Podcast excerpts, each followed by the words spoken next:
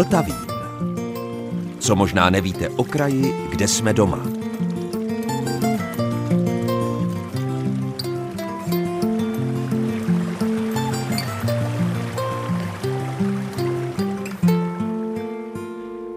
Posloucháte Český rozhlas České Budějovice, posloucháte Vltavín a dobrého dne i poslechu vám od mikrofonu přeje Zdeněk Zajíček. Za chvíli si připomeneme osobnost Jana Zelenky Hajského. Někteří z vás jej možná znají. Někdo o něm slyšel poprvé třeba nedávno a někdo o něm ví už dlouho. Ale pro širší veřejnost je jeho jméno a život a hlavně jeho český původ zatím, troufám si říct, velkou neznámou. Pak se vydáme do Českých Budějovic v roce 1923 a nakonec nás čeká archivní záznam o divadelních představeních v Českém Krumlově za doprožumberků.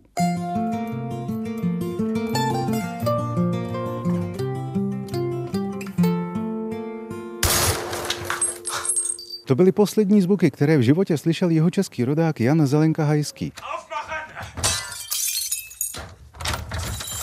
Krátký kousek zvukové stopy jsem si vypůjčil z filmu Antropoid, kde se co by filmová a přesto skutečná postava objevil před širší veřejností vlastně poprvé. Zvuk střelby a německé povily zní ve chvíli, kdy do bytu rodiny Zelenkových v Praze vniká gestapo a Jan Zelenka na poslední chvíli stihne rozkousnout kapsly s kyanidem. Jeho životní příběh ale začal jinde v Jižních Čechách, v kamenném újezdě u Českých Budějovic. Stojíme s výhledem na jeho rodný dům číslo popisné 19, takzvaná usedlost u Klavíků, kde se 3. března roku 1895 narodil Zelenkům malý Jan. Říká Roman Lavička, odborník Národního památkového ústavu v Českých Budějovicích, který v rodišti Jana Zelenky Hajského kamenném újezdě shodou okolností také žije. Víme z matričního zápisu při jeho porodu byla zdejší porodní bába Kateřina Růžičková. To místo narození bylo předurčeno povoláním a osudem rodičů, protože otec malého Jana taktéž Jan Zelenka byl třídní učitel v tehdy obecné škole, která dnes už svému účelu neslouží, ale to pojmenování si u nás pozdržela jako stará škola. Takže vlastně to měl jenom přes ulici do práce. Rodina Zelenkových však v kamenném újezdě dlouho nežila. Jeho otec, co by učitel, musel na jiné místo. Jak dokládá archivář Jiří Cukr? V roce 1900 byl převelen, použijeme-li eh, toho slova, na školu v Chlumci, což je dnes osada obce Olešník, nedaleko hluboké nad eh, Vltavou, kde eh, působil dva roky a kde také Eh, Jan Zelenka mladší, čili Jan Zelenka Hajský, začal svoji školní docházku. V roce 1902 potom se rodina eh, přestěhovala eh, do Zborova, kde Jan Zelenka starší se stal řídícím učitelem, ale Jan Zelenka mladší, čili pozdější Jan Zelenka Hajský, ten tady vlastně bydlel kratší dobu, protože po absolvování zdejší obecné školy potom začal docházet do eh, škol za dalším vzděláním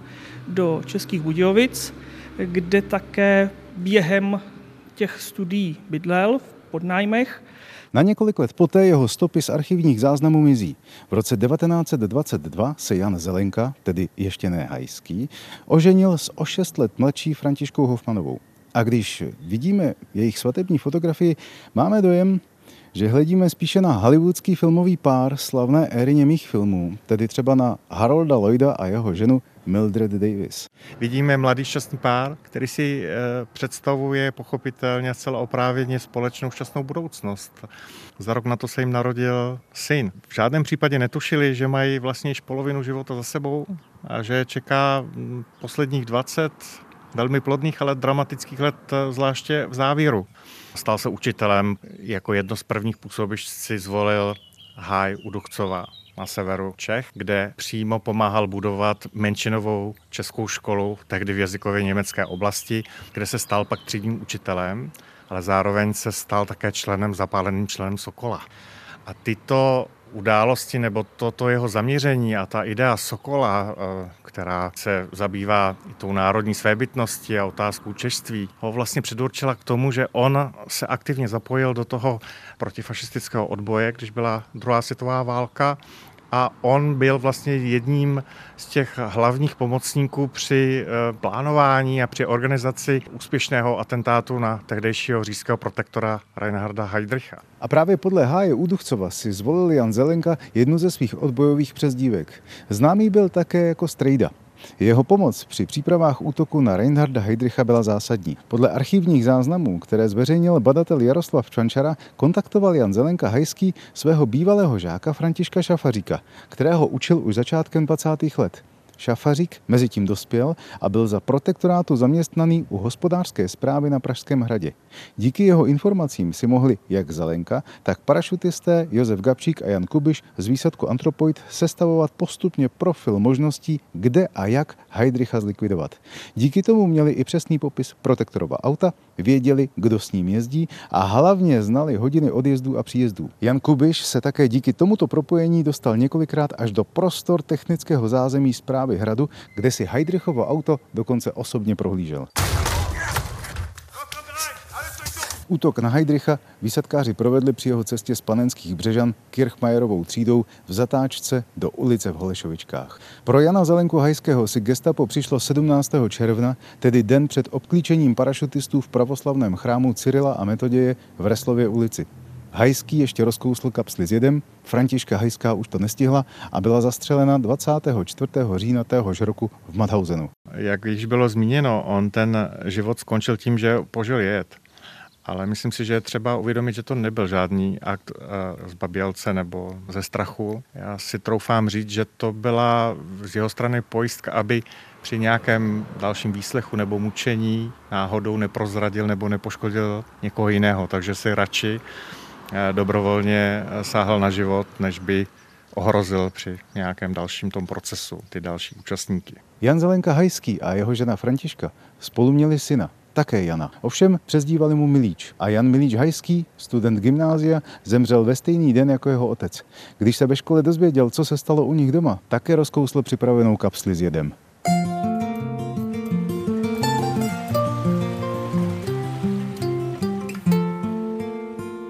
Posloucháte Český rozhlas České Budějovice, posloucháte Vltavín, ve kterém si dnes uděláme cestu strojem času o 100 let zpátky. No a protože jako lidstvo máme v současné době jediný stroj času k dispozici v podobě archivních materiálů, no tak musíme začít logicky v archivu, konkrétně ve státním okresním archivu na Rudolfovské třídě v Českých Budějovicích. A já už tady stojím s ředitelem státního okresního archivu Danielem Kovářem. A pokud mám začít cestu 100 let zpátky, tak ono už stačí se rozhlednout po samotné této budově, protože je to nová moderní budova postavená relativně nedávno. A vy tady máte přitom na stěně fotografii, která zachycuje to samé místo, ale v úplně jiné podobě. Mimochodem, z jakého roku ta fotografie je?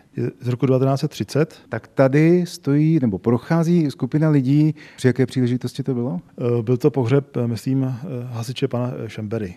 Tak prochází tady v těchto místech této Rudolfovské třídy a stojí tady obyčejný nízkopodlažní dům. My teď natáčíme, dá se říct, v obrovském areálu vašeho státního archivu. Jak je veliký? Tak je to pětipodlažní budova na půdoryse 40 x 40 metrů ale důležitá u archivu je kapacita. Eh, sem by se mělo vejít víc než 24 km archivního materiálu.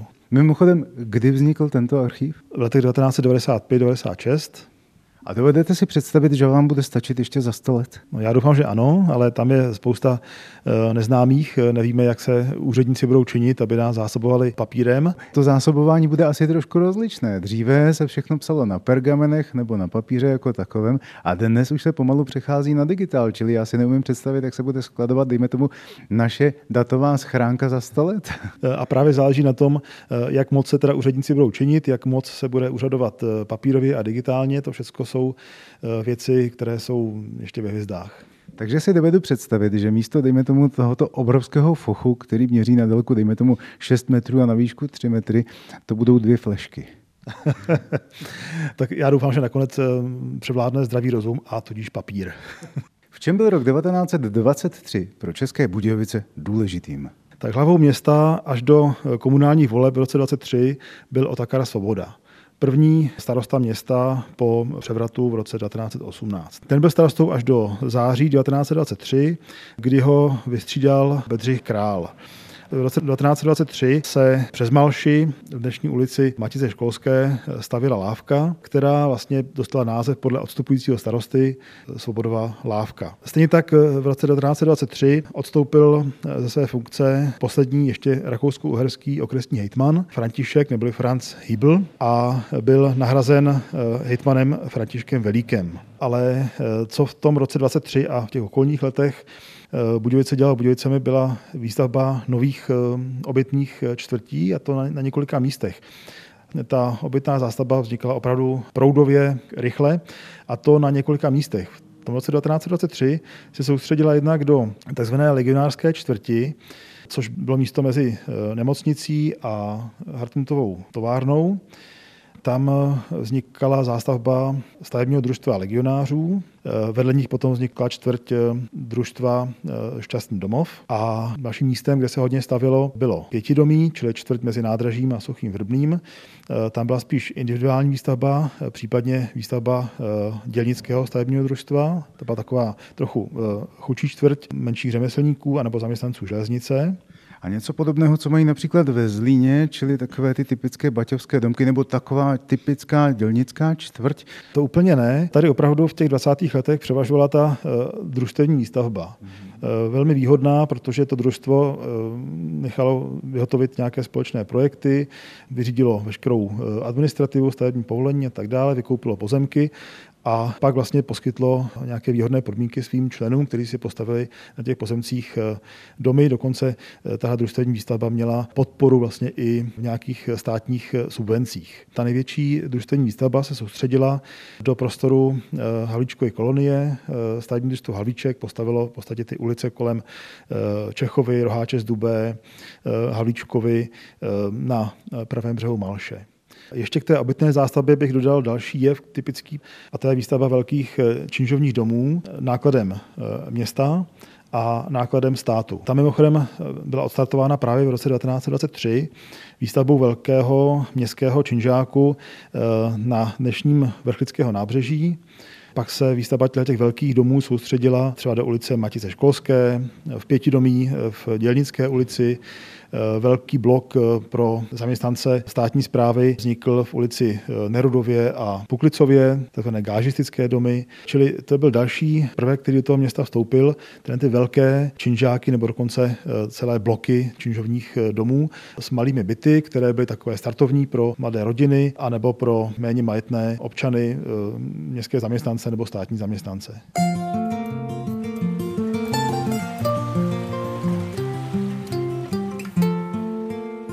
Posloucháte Vltavín a první cestu strojem času proti proudu věků do roku 1923 máme za sebou.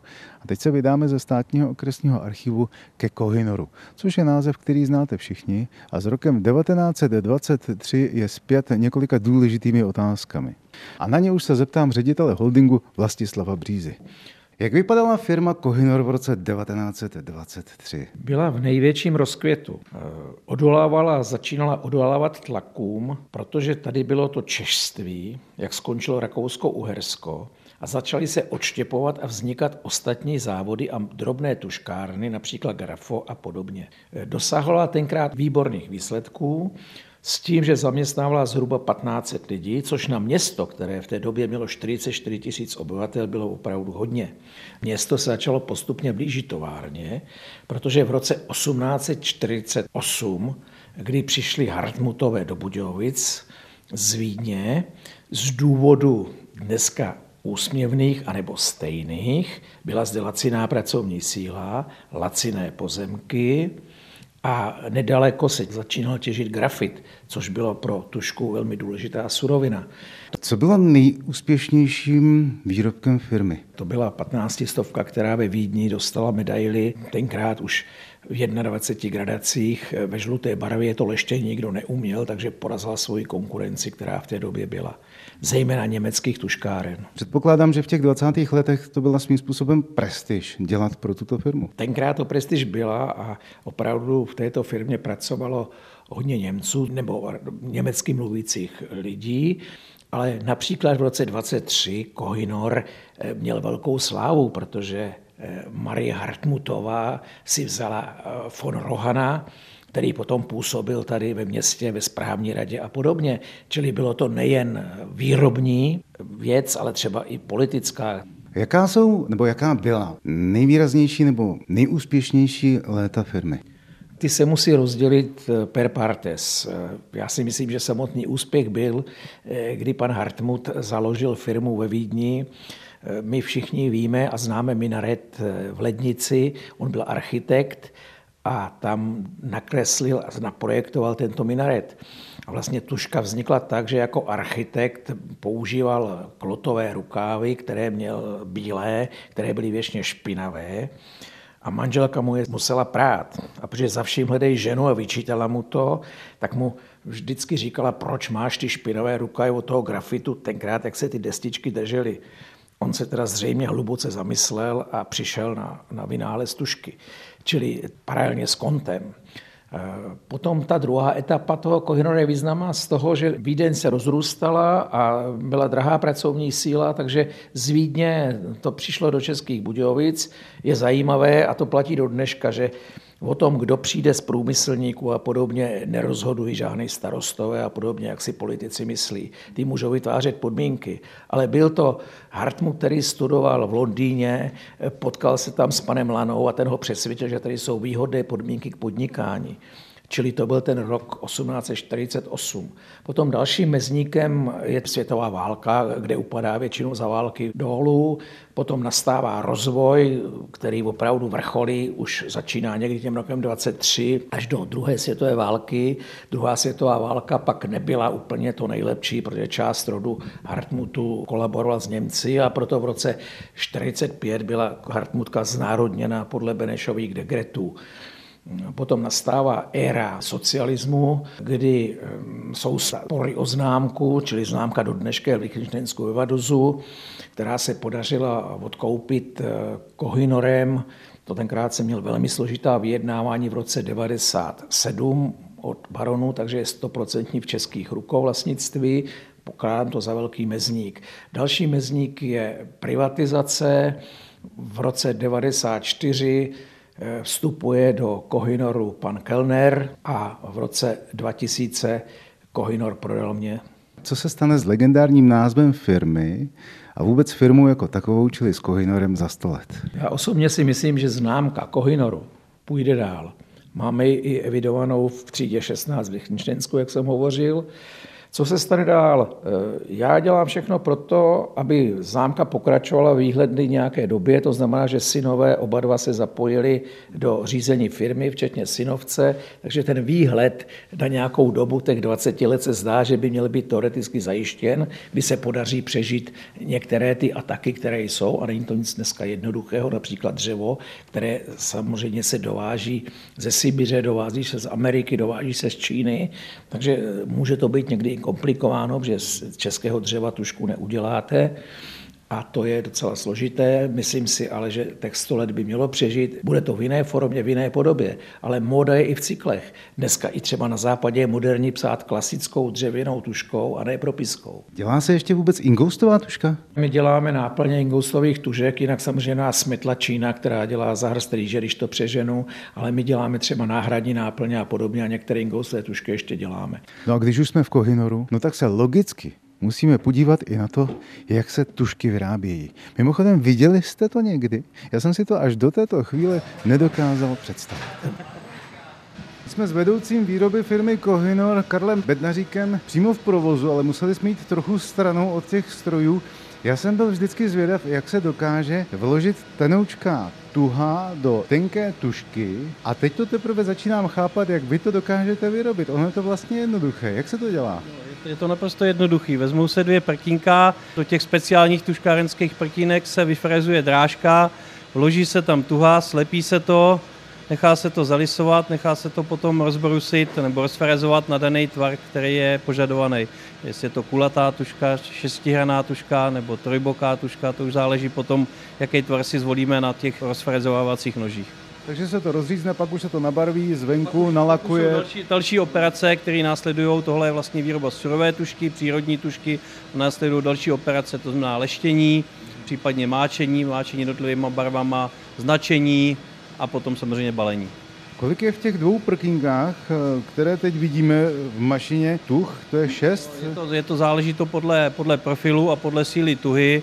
Eh, můžou tam být 4 až 8 tužek. Se udělá z, jakoby ze dvou prkínek, z toho sandviče.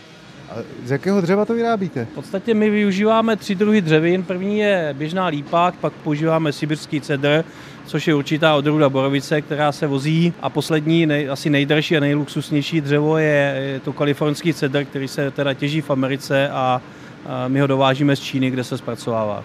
Generální ředitel pan Bříza říkal, že z českého dřeva se tuška nevyrobí. Čím to? No, není tady tak kvalitní dřevo, aby se dělalo, protože eh, na tuškárenský dřevo musí být zaprvé poměrně slušný to dřevo, nesmí mít dlouhý vlákna, to znamená ze smrku se to udělat nedá. A jsou určitý dřeviny, které musí být lehký, ale zase na druhou stranu musí být zpracovatelný. Takže dá se říct, že v Čechách se nepěstuje dřevo, který by bylo využívaný na tuškařinu. Teď už jsme ale v novém tisíciletí, protože tady máte roboty. A ti roboti za vás barví. No, roboti vlastně nebarví. Roboty používáme tady na zakládání do našich máčecích strojů a ten robot tady nahrazuje práci operátorky, která tady tohleto dělala, dá se říct stručně. Takže ten robot vlastně je manipulační robot, který ho využíváme na posun a transport eh, pastelek eh, do máčecích van. Je to úžasné, jak robot vyrábí a barví tušky, nebo pomáhá vyrábět a barvit tušky. Co myslíte, přežije tuška roboty nebo roboti tušku? Já myslím, že tušky budou věčný. Tušky budou věčný. Ro- roboti taky, ale tušky budou věčný.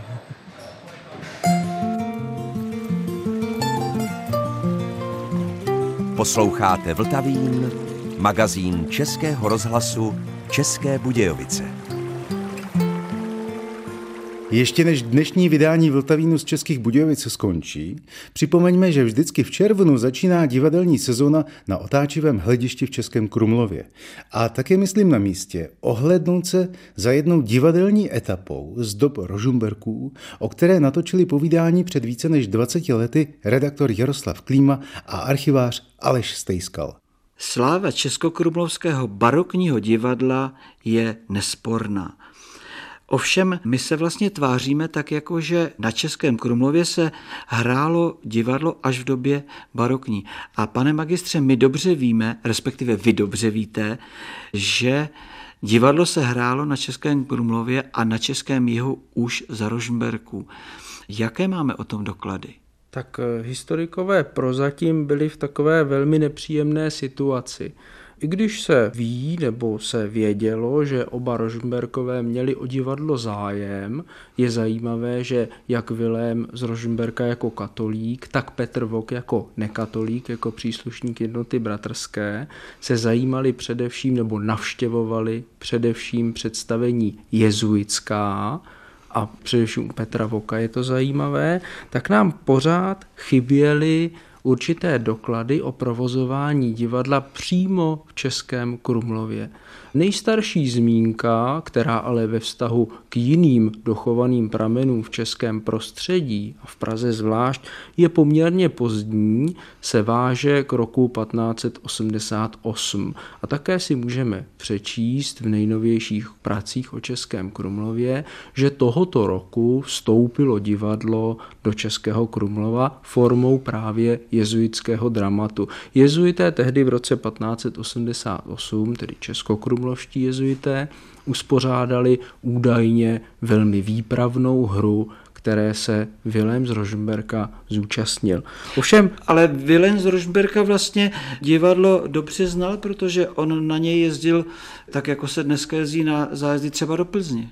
Ano, Vilém z Rožmberka, protože to byl exponovaný v politických funkcích člověk, tak navštěvoval nebo musel doslova navštěvovat některá představení divadelní. Bylo to například v Olomouci v 70. letech 16. století A nebo ta nejranější zmínka o jeho návštěvě jakéhosi divadelního výjevu, tentokrát to nebylo přímo divadlo v našem klasickém slova smyslu, se váže k roku 1555 k městu Plzni, kde údajně schlédl mytologický vodní balet, který uspořádali plzeňští měšťané na počest příjezdu Ferdinanda I.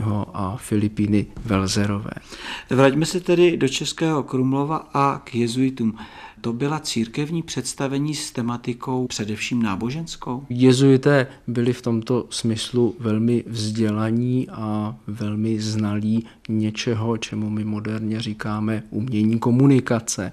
Oni totiž věděli, že pokud chtějí získat určité sympatizanty, a zpočátku jich v českých zemích skutečně neměli mnoho, musí nějakým způsobem spolupůsobit nebo působit na cítění, emoce, představivost člověka. A k tomuto účelu nejlépe, jak dnes také dobře víme, pokud navštívíme divadlo, právě divadlo slouží. Ta jejich představení byla velice dlouhá, trvala třeba dvě a půl, tři a půl, čtyři hodiny, byla nesmírně dekorativní, nesmírně výpravná a také nesmírně poučná. Jenomže jezuitské divadlo nebylo jedinou formou divadla, se kterou se v 16. a na počátku 17. století setkáváme.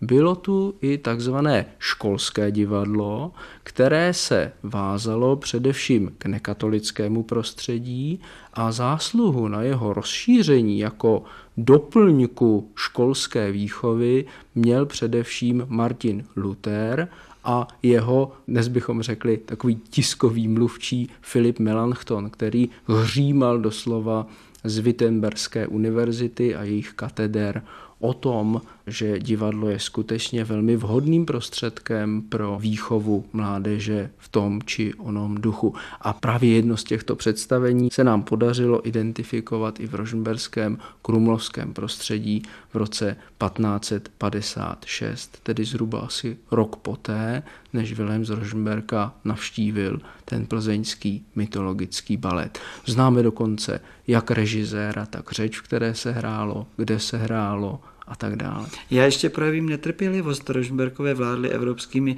jazyky. Nenapadlo je získat některou ze Shakespeareových her? To je otázka, která dráždí asi nejenom lajky, ale i odborníky. Teoreticky by to možné bylo, aby se v Krumlově nebo někde jinde hrály Shakespeareovy hry už na počátku 17. století. Dokonce historik Rožmberského divadla, krumlovský archivář František Navrátil, takovou tezi vyslovil. Bylo by to pochopitelné. Proč? Petr Vok, jak dobře víme, navštívil v 60. letech Anglii, setkal se osobně s královnou panou Alžbětou a dokonce i po 30 letech si s ní dopisoval nebo jí posílal dopisy.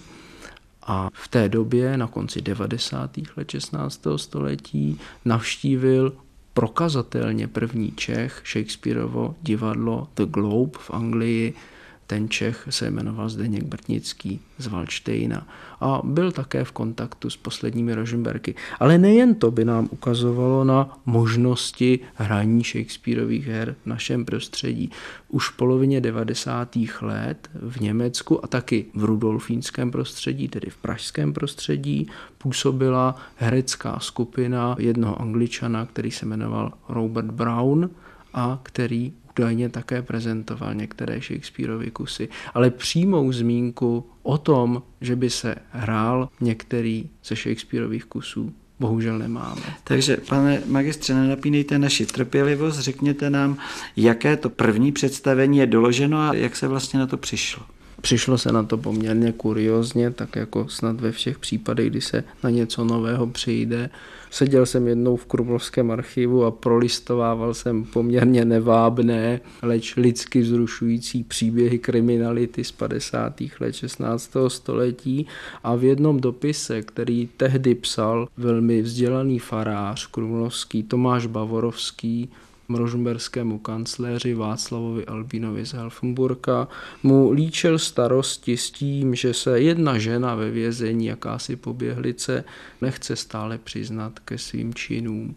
O tom je asi celá stránka toho dopisu, což je na tehdejší poměry dost nebo hodně.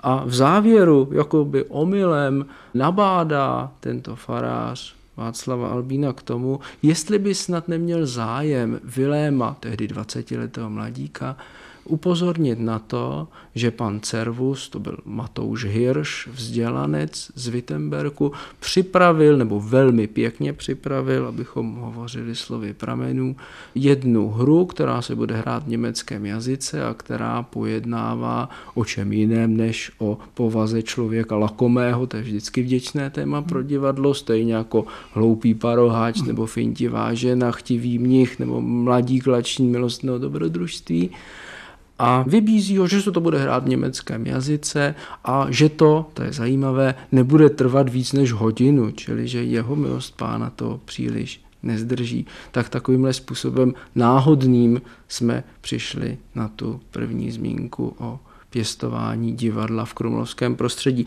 Ještě bych tady dodal jednu podstatnou věc. Nešlo o divadelní představení, které by si snad Rožmberkové objednali, nebo o takzvané dvorské představení. Rožmberské divadlo jako dvorský fenomén, který měl napomáhat té dvorské reprezentaci, tak to bohužel dokazatelné pořád není. Toto bylo divadelní představení, které mělo ve své režii město, které se hrálo v tehdejší latinské škole a na jejíž přípravě se podíleli ve směs studenti z bývalého luteránského Wittenbergu. Takže tímto se vlastně historie počátku divadla v Českém Krumlově posouvá až do poloviny 16. století. Dalo by se říci, nebo dalo by se s tím souhlasit, ale nechtěl bych to vydávat za nějakou senzaci, kterou bychom nepředpokládali. O hraní divadla v městském prostředí máme zmínky již z 30. let, ne sice z Krumlova, ale ze severočeského Jáchymova nebo Ústí nad Labem.